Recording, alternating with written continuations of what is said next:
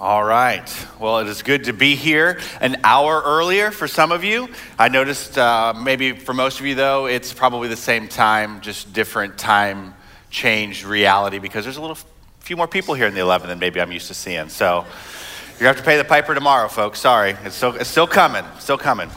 Well, hey, if you're newer with us, my name is Brian, one of the pastors here, and I would invite you to turn in your Bibles to Mark chapter 8. And if you don't have a Bible of your own, you should see one in the pew rack in front of you that you can use. Um, and in the East Auditorium, there's some folks walking around with some Bibles to use. And in either case, if you don't own a Bible of your own, um, we would love for you to take this one, not this one, I need it to preach, but the one that looks just like it that you have home with you as a gift so that you have a Bible of your own. And so we're going to be in Mark chapter 8.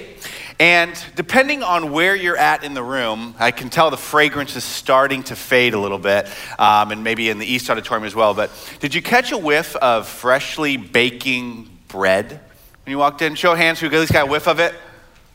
Three of you. We'll have to work on our bread making skills. So I know nothing about making bread, and I thought a couple of these little bread making machines, which will beep to let you know the bread is ready many times, be not alarmed, it'll be okay, um, is uh, kind of serving as a, a, a fifth sense, if you will, to illustrate what Jesus wants to teach us in the book of Mark, chapter 8, as he uses the illustration of bread uh, in his teaching, which we all know the smell of fresh baked bread, probably one of the greatest smells on the planet. Unless you only get to smell it and don't get to eat it. Then it's pure torture, as we know. And so, all right, so we've been in this series called Misunderstood Jesus According to Mark, where the author is repeatedly showing us interactions with Jesus and people where the people misunderstand what Jesus is teaching, why he came, what he's up to. And Mark, the author, uses those encounters to reveal a true understanding of the real Jesus and what he's about for us as the readers later. So that's what we've been looking at. And to come alongside you as the church, uh, in this, um, you could say, season of this book of Mark. We're, we're in a season uh, leading up to Easter. And depending on your tradition, uh, sometimes they call that Lent, uh, which is uh, pretty much just throughout the history of the church, a season where we give extra energy, attention, and focus to our walk with Jesus uh, so that it'll impact all of the years of our life. And so, to come alongside you, we've been preaching through uh, the life and ministry of Jesus and Mark. We also, in our Grow Together small groups, have been looking at content to take a deeper dive. We've also provided these audio devotions, uh, which hopefully you've been able to take advantage of. It's, I don't know if you've, I've never done anything like this when it comes to, you know, taking in the Word of God. And so, if you haven't got the opportunity through worship, worship and, and God's word and kind of some reflection to do that, I would really encourage you to jump on. You can still get caught up. There's just one a week, and so you could do them here leading up to Easter. Easiest way is to text First Decatur to 24587, uh, or you can always go to firstdecatur.org slash misunderstood and find the, uh, the audio devotions and the weekly readings there, okay? And so, as we continue our focus and our attention on our walk with Jesus, as Jesus teaches us in the Word, we're going to look today specifically again at the story about really an illustration more so about bread and the misunderstanding that takes place about it so that we can then understand who Jesus is and follow him uh, more closely. And so, what we're going to see here are three takeaways. Two are going to be within the context of our sermon, if you will, and then the last takeaway really is um, understood in the celebration of communion. So, two takeaways in the sermon and one in communion. Uh, so, let's get to work. Mark chapter 8. You got your Bibles? All right, giddy up. Here we go. Starts off this way in verse 11 of Mark 8, this encounter. It says that the Pharisees came and began to question Jesus. To test him, they asked him for a sign from heaven.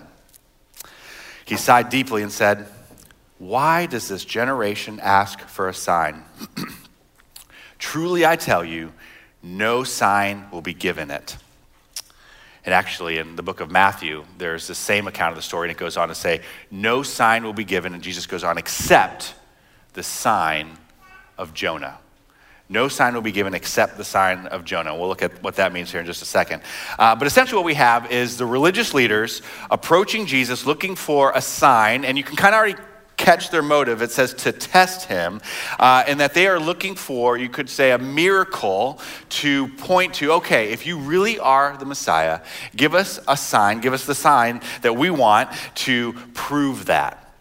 And you see, the problem with that question is uh, Jesus understands the motive behind their question.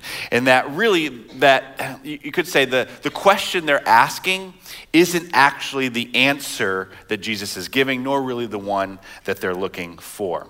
Uh, you could say that the, their request for a sign uh, in this way was a sign in and of itself that they misunderstood why Jesus had come and what he was up to.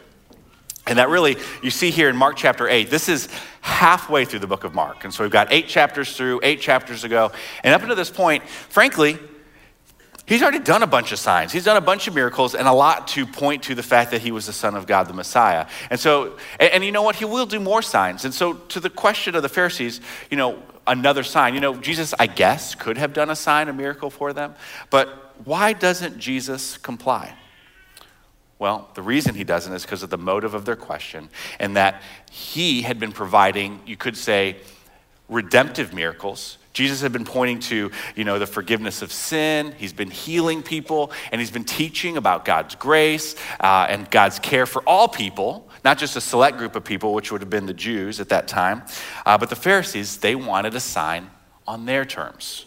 They wanted a sign, they wanted a miracle that would reflect, frankly, rewarding their external religiosity that they had put on display. They wanted a sign, a miracle that would put them and their people group on the, uh, back on the, um, you could say, the world power board, you know, as, as, a leader, as it once was with King David. And so they wanted a, a political king, they wanted a, a military king, Messiah, who would come and overthrow uh, the Roman government of that time. That was the kind of sign that they were looking for. But Jesus reveals they misunderstood the kind of kingdom he had come to build because it was about grace and healing and forgiveness. And the only sign that they were going to get was really the only sign they would ever need, and that is the sign of Jonah. The sign of Jonah. Now, what that is um, really was a foreshadowing of what we're going to celebrate on Easter. If you're familiar with the story of Jonah, uh, or if you're not, I should say, uh, essentially it's the story of a prophet who ends up in the belly of a fish for three days, then on the third day is released from that. And so, illustratively and prophetically, Jesus is saying that's the sign that you're going to know that I've come. It's a sign they weren't expecting. But his sign was he was going to be buried. He'd die, be buried for three days, and then on the third day be released from death, overcome death through the resurrection. And so this would be you could say, the ultimate sign that Jesus was, in fact, the Messiah, the Son of God. Okay? And so Jesus more or less dismisses the uh, Pharisees' under, misunderstanding at that point, and he moves on, it says in verse 13. And so he left them, and he got back into the boat, and he crossed to the other side. The disciples had forgotten to bring bread, except for one loaf that they had with them in the boat. Be careful, Jesus warned them and watch out for the yeast of the Pharisees and that of Herod. Jesus' teaching here is to watch out for the yeast of the Pharisees and that of Herod.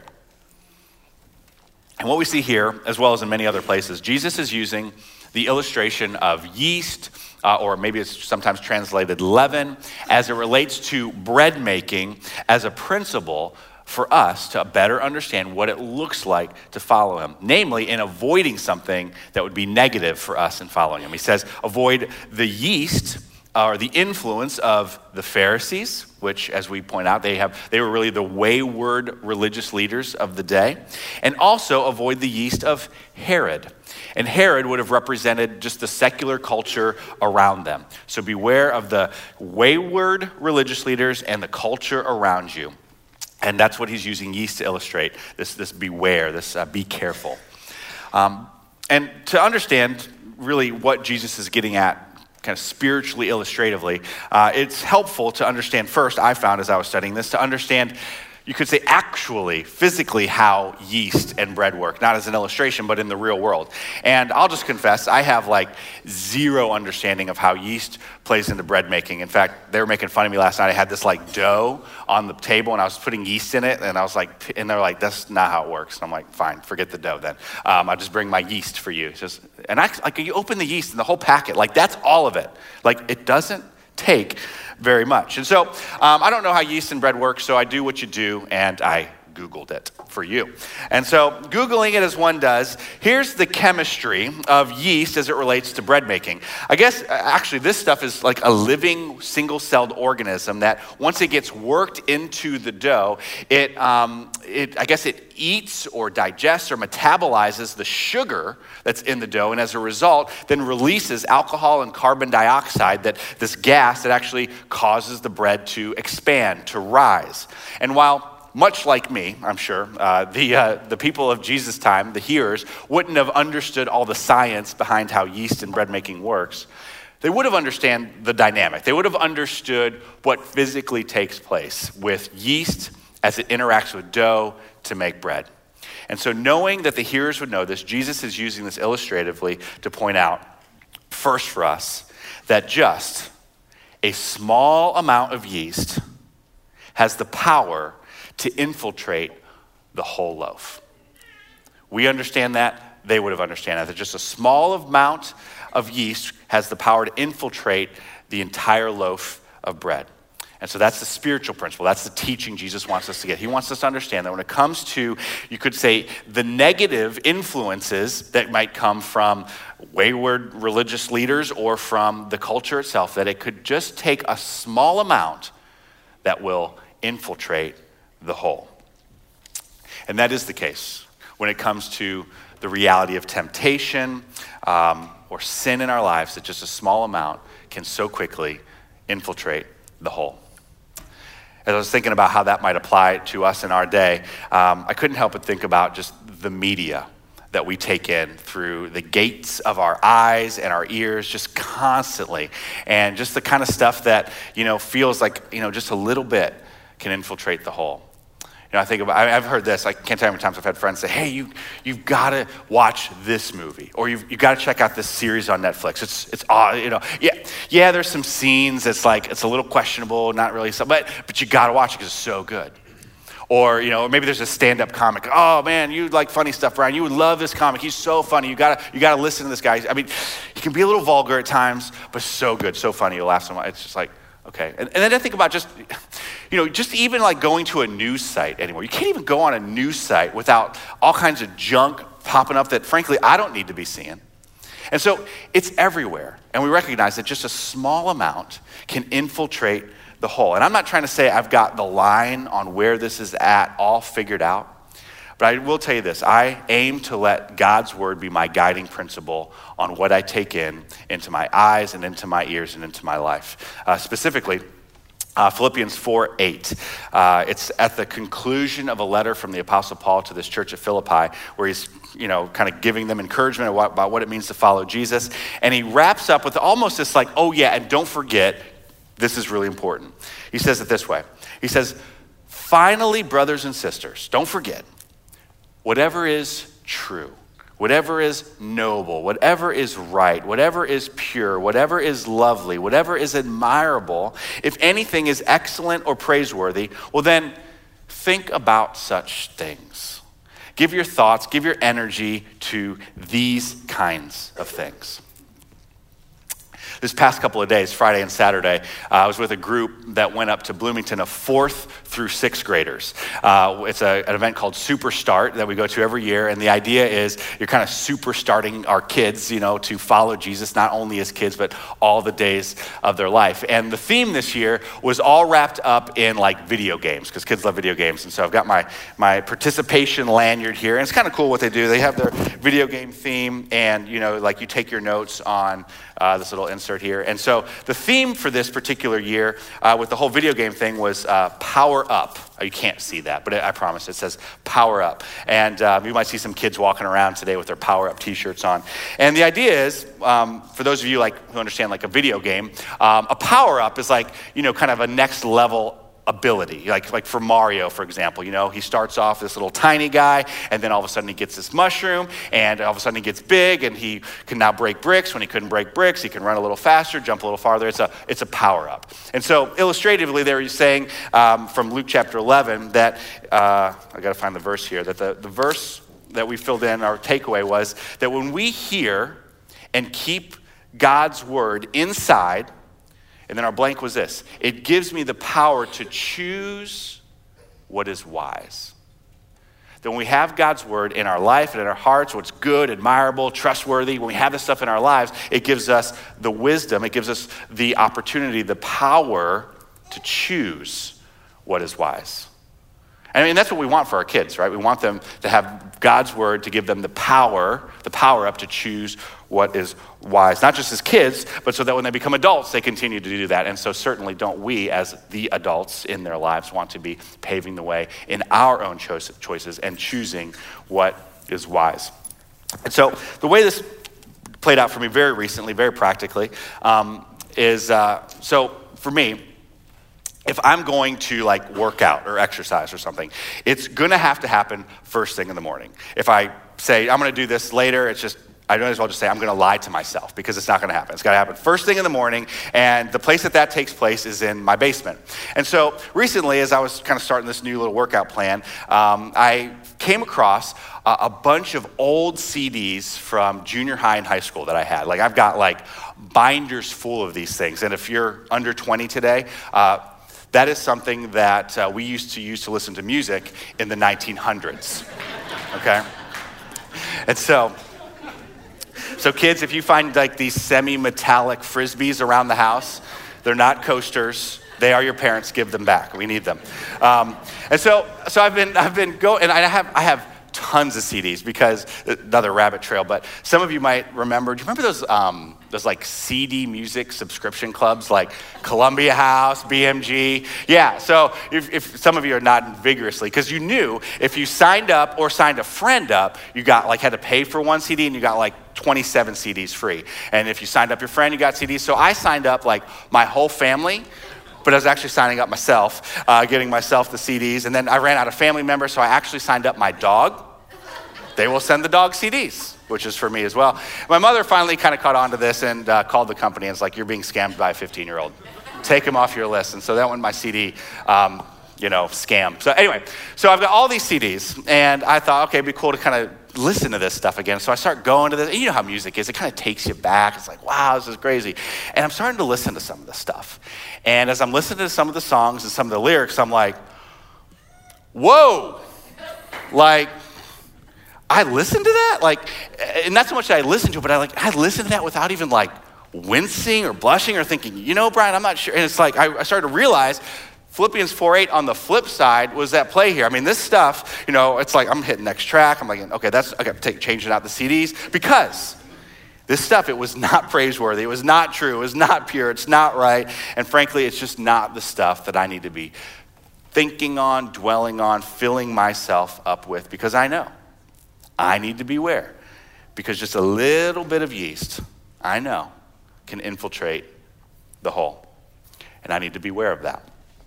And so, you know, where the line is on these things, you know, I'm, I'm not a legalist. Uh, I'm not going to say this is it and this isn't, but I will say this. For me, when it comes to something that seems to be uh, maybe on the line, like, you know, that I, that I really want to partake in, like I really want to listen to this music or I really want to watch this series or this movie or something like that, I found a very powerful question for me that might be helpful to you is I will say this to myself. I'll say, okay, Brian, is this really that important to you? Is this really that important? Do you have to have it? Do you have to watch it? Do you have to? Is it really that important? Because really, what it's asking is a bigger question what, what is important to me? What do I really want to be about? What do I really want to get after in my life? It's a, really a great way to ask the question, you know, is it wise? And so maybe that's helpful for you as you think about what you're trying to get after in your life. Is this good? Is this notable? Is this praiseworthy? Is this excellent? And is it that important to you? Another way to illustrate this um, thankfully, the bread makers didn't work. Um, because uh, for those of you who maybe are like, you know, on like a low carb or no carb diet thing, you know, if you smell fresh baked bread, um, you pretty much want to come strangle me. Because again, fresh baked bread is great unless you don't get to eat it. And so I think about when our family, when we go to Jimmy John's, I don't know if you ever walked into a Jimmy John's and the smell of bread. And so my, my son, he thinks it's the most hilarious thing that when we walk into a Jimmy John's, he all, every time walks up to the cashier and says, uh, thanks for the free smells. because they offer free smells. If you ever go to Jimmy, they always have this neon sign. If you've never seen it, it just says free smells. You see, the problem with that is they're not free. The smells are not free. They are actually evil ploys to throw you off your bread free, carb free plan for the day. And so I tried this whole like bread free thing for like five minutes once. And Pastor Robert, who's our pastor of chaplaincy over at DMH and Crossing, he's like, Brian, Brian, Brian, you, okay, you got to try an unwich from Jimmy John's. And um, for those of you who don't know what an unwich is, an unwich is essentially the same things you get on a sandwich turkey, lettuce, tomato, cheese, all that stuff in mayo. Uh, but instead of wrapped up in a warm, good, you know, noble, you know, everything that is right, Philippians 4 8 loaf of fresh baked bread, it's in like a sliver of like iceberg lettuce. And so you get this iceberg lettuce thing, and it starts off, you know, um, looking like a sandwich. But for me, about halfway through, it looked like pig slop in my hands. I was like, I, I don't really know how to handle this anymore. And so, um, I, I, and what I found out, interestingly enough, they actually, I found out after the fact, that they provide instructions for how to eat an unwich on every table. So if you don't know how to do it, uh, there's this interplay between tearing paper and taking bites. I'm just like, I'm sorry, but if I need instructions to eat my lunch, unacceptable. Unacceptable. So that was my experience first and last time with an unwich because once I finished the unwich, uh, I realized I just spent $8 on a lettuce wrap and was still so hungry because the fresh baked bread was still calling my name. So I have this like inner, and I admit this is like a first world problem. This is not a real problem. But I'm like, okay, do I go get a real sandwich? And I, what am I to do? And it was like the worst day of my life. Um, so here's, I'm going somewhere, I promise. Here's what I know about me and temptation. And I, you know, maybe taken advantage of Jimmy John's freaky fast delivery and they just delivered me an unwich to the church or something like that, then honestly, I think I would have eaten it and been fine. But the minute you walk into the smell of fresh baked bread and can't have it, that's when problems start to arise. And illustratively, honestly, that is exactly how temptation and sin work in our lives. It's exactly how it works. That it just takes a smell to get the whole train started. For example, I can't tell you how many times I've heard, well, her and I, or, or he and I, you know, we're just friends. You know, it's just a little smell, just a free smell. You know, on Facebook or at the office, we're, we're just friends. Said the person always who is in the midst of trying to untangle the mess that has been caused by either a physical or an emotional affair. Because it just takes a little bit of yeast to infiltrate the whole. Maybe for you, it's like someone wronged you or is an offense or, or, hurt you, and, and you just say, you know what, I can deal with it. It's not a big deal. I'm not going to let it be a big deal. And you just say in your, you know, your own deal, I'm, I'm going to get over it. You know, it's just a little smell, not the end of the world. But you recognize that offense.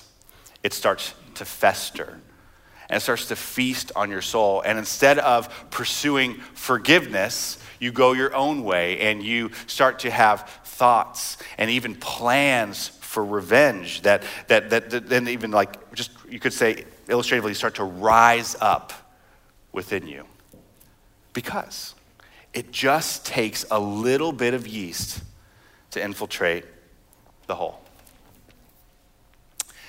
in the book of james in scripture um, we understand how this plays out in fact pastor wayne pointed to this last week says that when we get these smells around us, when we are tempted, no one should say, God is tempting me, for God cannot be tempted by evil, nor does he tempt anyone. But each person is tempted when they are dragged away by their own evil desire and enticed. Then, after the desire has conceived, just a little desire, just a little bit of yeast, you know, just a little free smell, it gives birth to sin, and sin, when it is full grown, gives birth to death. Because just a little bit of yeast has the power to infiltrate the whole of your life.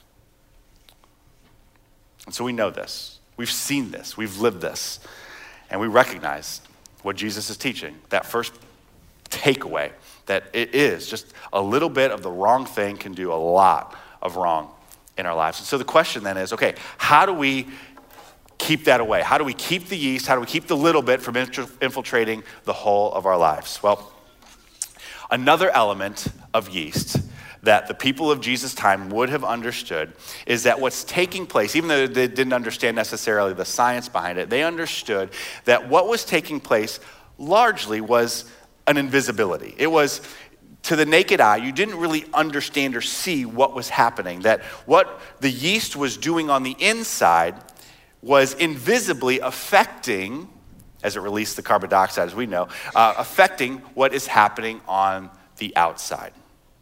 And that's the second takeaway that Jesus would have wanted his hearers to understand that it's what happens on the inside that affects and determines what's taking place on the outside. It's what happens on the invisible, inside, spiritual side of things that determine for us the external, physical realities of our life. Jesus um, goes on with his teaching as we look again at uh, verse 14. Follow with me. So the disciples says had forgotten to bring bread except for just one loaf that they had with them in the boat. To which Jesus then says, "Be careful." Jesus warned them, "Watch out for the yeast of the Pharisees and that of Herod." To which Jesus is pointing to this specific point of the idea of focusing on the external versus the internal. Jesus pointed this out many times, this warning against being like the Pharisees, because they were experts at focusing on the outside. In one setting, Jesus painted this inside outside thing this way. He said, You know, you Pharisees, you focus on the inside, or excuse me, you focus on the outside of the cup and dish, making sure everything looks good and clean. He says, You're, you're hypocrites. First, focus on the inside and then the outside of the cup and dish will be clean also. He says, You're like whitewashed tombs. You look beautiful, but on the inside, you're full of dead bones and hypocrisy. And so to drive it home, Jesus says it this way He says, In the same way, on the outside, you appear to people as righteous, but actually on the inside, you're full of hypocrisy and wickedness. And so that second takeaway, that's what Jesus is warning his disciples. He's like, hey, disciples, those you be careful, stay on guard. Don't focus on the external at the expense of what's going on on the inside, because what happens on the inside is going to determine in the right way what happens on the outside. And so, with that, that's what Jesus is trying to communicate, but the disciples, they live out our series title and they misunderstand. Verse 16 says, They discussed with one another and said, it's because we have no bread. That's what he's saying. It's because we have no bread. And so Jesus, verse 17, aware of their discussion, Jesus asks them, Why are you talking about having no bread?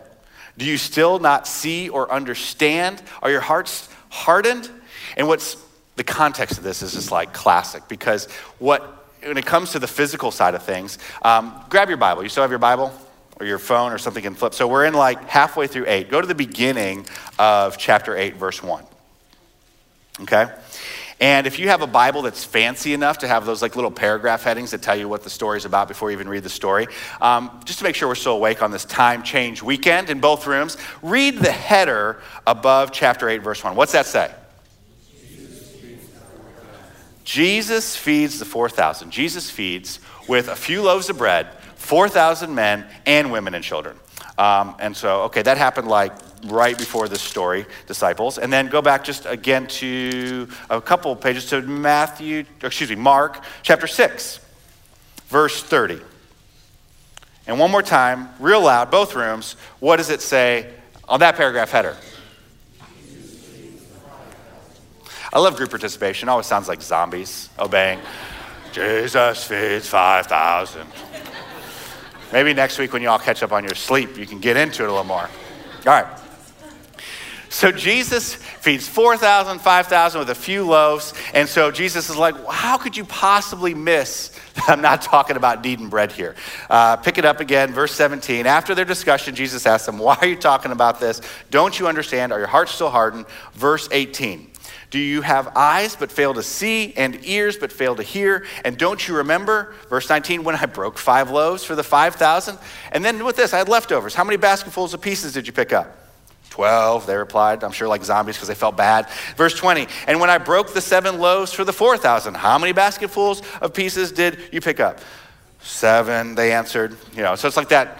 I did that all the time because I was a terrible student. I always felt like I was answering with my head bowed low. Okay, and so Jesus says, Do you still not understand? You have misunderstood.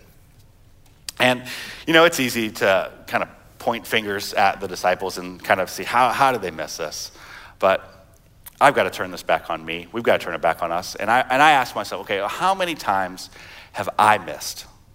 How many times have I missed what God wants to fully do, both in the spiritual and the physical, because I put all my energy and tension on the external physical?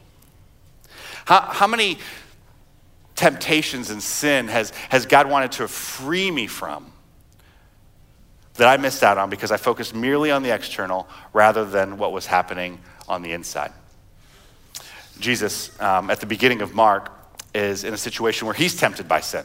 Mark chapter 1, he's baptized, and then it says he goes out into the wilderness to be tempted by Satan, where he's fasting. And so, in his temptation with Satan, the first one that Satan tempts him with, he says, um, You know, if you're really the Son of God, take these stones and turn them into bread for yourself. To which Jesus responds um, to his physical temptation with the inside, the spiritual, by quoting God's word, the, you could say, the wisdom of God's word to choose what is right. And he says this in Matthew chapter 4, verse 4, which is actually a quote back to Deuteronomy, God's word. It says, Man shall not live on bread alone, but on every word that comes from the mouth of God. Because when it comes to over overcoming sin in our lives, it is always spiritual before it's physical. It is always the internal that is going to determine the external. It's always spiritual first because we don't live on bread alone. We don't live on the external. We live by every word that comes from the mouth of God. And so as we think about what maybe we're missing out on, I think about not just maybe the negative side of beating sin, but what about the positive things, the blessings that God wants to bestow on us? You know, you hear that? Bread's ready. I don't know if you heard in the East Auditorium, bread's ready. Um, so, yes, it, it, helps an understanding to defeat sin, but also in overcoming, or I should say, taking advantage of the blessings. How often do we miss the spiritual and physical blessings that God has for us? Because we're focusing on the physical rather than the spiritual. Jesus, in his Sermon on the Mount, um, he teaches us to not worry at all about the physical side of things. Don't focus on that. He says, you know, look at the birds of the air. They're not worried about what they're going to eat. Look at the, you know, the grass of the field, the flowers. They're not worried about what they're going to wear. You don't need to worry about these physical things. He says, uh, based on these illustrations in the Sermon on the Mount, he says, do not worry saying, what shall we eat or what shall we drink or what shall we wear? For the pagans run after these, but those who don't know God and his work in their lives, they run after all these things. But your heavenly Father knows already that you need them. And so, here's a takeaway seek first his kingdom and his righteousness. Seek first the inside, the spiritual, the internal, and then all of these things will be given to you as well. All the physical side of things, the external side will then naturally play out because God is going to keep his promise and take care of you in that way. You know, this understanding of the spiritual ahead of the physical, the internal ahead of the external. Really, it was um, the song we sang earlier that drove that home uh, for me. This um, Turn Your Eyes Upon Jesus. Really old song, actually, probably one of my favorite sets of lyrics um, ever, because it just puts it all into perspective. Um, one more time Turn your eyes upon Jesus and look full in his wonderful face, focusing on the spiritual. And then the things of this earth, the physical, will grow strangely dim. It will grow strangely dim in the light of His glory and His grace. Because it's always the spiritual that determines the physical, the internal that determines the external. Focusing on Him, everything else becomes dim and taken care of. And so we know that yeast, a little bit, can infiltrate the whole and that it's the inside that's working for the outside. And then the third takeaway that we see in this passage um, it really takes place in communion. And so, uh, in both rooms, if you're preparing communion, we'd invite you and thank you for doing that, uh, preparing that for us. And uh, the reason I point out that it's a part of this passage is because I think for those of us who've maybe been around church for a while and done communion on a weekly basis, we, we're a little Pavlovian and we kind of like check out and think, oh, sermon's over, we're moving on. But I don't want you to miss what Jesus is revealing about what he did that we celebrate in communion as far as the takeaway that he has for us all today. That in the beginning part of this passage, we saw that um, the Pharisees were looking for a sign on their terms. Remember that they were looking for a political, military leader that was going to establish them as like the people to, you know, um, as, a, as, a, as like a, a, a world power again. And Jesus says, nope. That's not what my kingdom's about. My kingdom is actually about forgiveness and freedom from sin and the gift of the Holy Spirit. Like, that's what my kingdom is about. And the only sign that you're going to get is the sign of Jonah, he says to the Pharisees, which is, again, the sign that Jesus would die, be buried, and rise again. So Jesus says, be careful, be careful not to focus on the yeast of the Pharisees, where their sin, in that case, was demanding a sign on their terms. And so here's how this plays out for us. Here's, here's my concern for some of you today that for you, you might be blocked in your devotion to Jesus. You might be blocked in your faith development because you could be waiting on a sign on your terms. Maybe for you, it's a, a, situation where it's just gone really bad, and you're like, you know, God, if, if you don't come through for me on this, then I don't know what I'm going to do. Or, you know, it might, maybe it's an opportunity. It's like, you know, God, if you could just work this one thing out, if you could get this line, if you, and then maybe from there, not only um, do we have this idea that we want to sign on our terms, but then we start to maybe even bargain with God. Like, God, if you would just take care of this, or God, if you would just, you know, give me this one thing, well, then I'll, and I was going to say, then, you, then you'll do what? Then you'll obey, then you'll follow him, then you'll do what it is arguably you should have been doing all along anyway. The demand for a sign on our terms is a dangerous thing because we are reminded in communion that even though God shows up and gives us signs all the time, that even if He didn't, even if this was the only sign He ever gave us, John 3:16, his one and only son, that whoever believes in him is given the gift of a new life both here and for all of eternity. Even if that was the only sign we ever had, well then that would be enough. That would be enough. That is the sign the sign that we are forgiven of sin, free from the penalty of it, and given the gift of a whole new life that He is in charge of, that He is leading us both here and forevermore. Because in communion, we celebrate that he voluntarily gave himself to death. That it says in Romans 5 8 that God demonstrated his own love for us in this, that while we were still sinners, Christ died for us. And 2 Corinthians 5:21, God made him who had no sin to be sin for us, so that in him we might become the righteousness of God. And so that sign of Jonah, that sign of his death and resurrection, we remember how that was made possible through his broken body, which we celebrate in the bread, and his shed blood, which we celebrate in the cup. And so you don't have to be a member here at First Christian Church just to, uh, to participate. If uh, you believe that Jesus Christ is the Son of the living God who's forgiven your sin and leads your life, well, then celebrate how that was made possible through the bread and the cup. And so let's pray together as we uh, prepare to thank Him for that. Heavenly Father, we come in thankfulness that even though we know the realities uh, and, and, are thankful for the teaching to avoid just a little bit of yeast that can do a whole lot of bad in our lives, uh, we give you thanks for the flip side of that principle.